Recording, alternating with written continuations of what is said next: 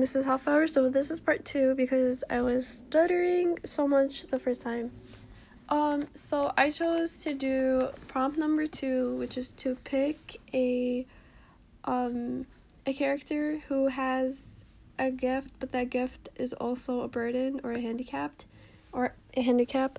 Um yeah, so basically if I was writing an essay for the AP test, I would begin my introduction by explaining how the theme of an individual's greatest strength leading to their downfall is a common trope in literature and in movies.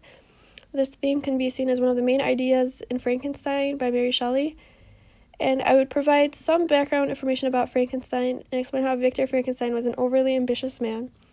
His ambition is what makes him a great scientist who was able to single handedly create life, but on the other hand, his ambition blinded him and led to the death of everybody around him.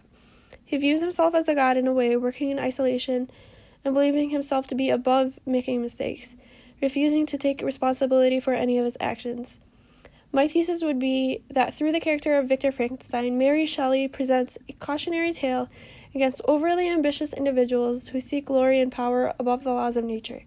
These individuals are talented beyond imagination, but they isolate themselves to achieve their goals, and, leads and that leads them to be a danger to the rest of society. So, my first paragraph would be to explain the stereotypical scientist. And the standard image or stereotype of a scientist is one who works alone. Looking back at history, it is thought that some of the world's greatest minds worked alone, but that is not true. Even some of the best and smartest people to exist had some help from peers and students. And not only that, but science does not exist in a vacuum, it builds upon itself. Um, and today, whenever a scientific breakthrough happens, it goes through a long process where it is thoroughly looked over and scrutinized by other scientists to explain the potential consequences that will occur.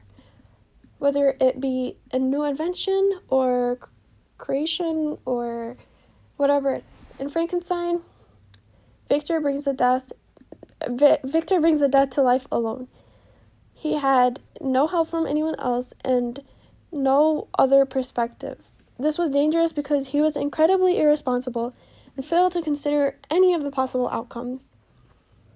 Um, he did not want any part in the creature's life after it opened its eyes, and that highlights the shortcomings of his character when he is incapable of fulfilling his duty as a creator to his creation.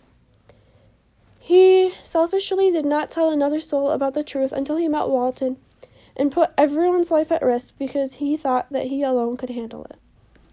My second paragraph would be to build on the last point, which was that Victor did not tell anyone about the creature even after his brother and Justine died. The murder of his brother gave Victor multiple instances where he could choose to act, but he refused to do so, and he made everything worse by allowing Justine to be executed rather than telling everyone the truth because he thought he thought that no one would believe him even though he could easily prove it. The monster vowed for revenge after Victor refuses to make him a mate. And basically, Victor listened to him threaten everyone he loves and did not take any action to protect his family or warn them because he thought that he alone could fight the monster. He was genuinely surprised when the monster killed Henry and Elizabeth. Um, despite the monster's multiple warnings, the murder of Elizabeth led Victor to hunt down and kill the monster in revenge.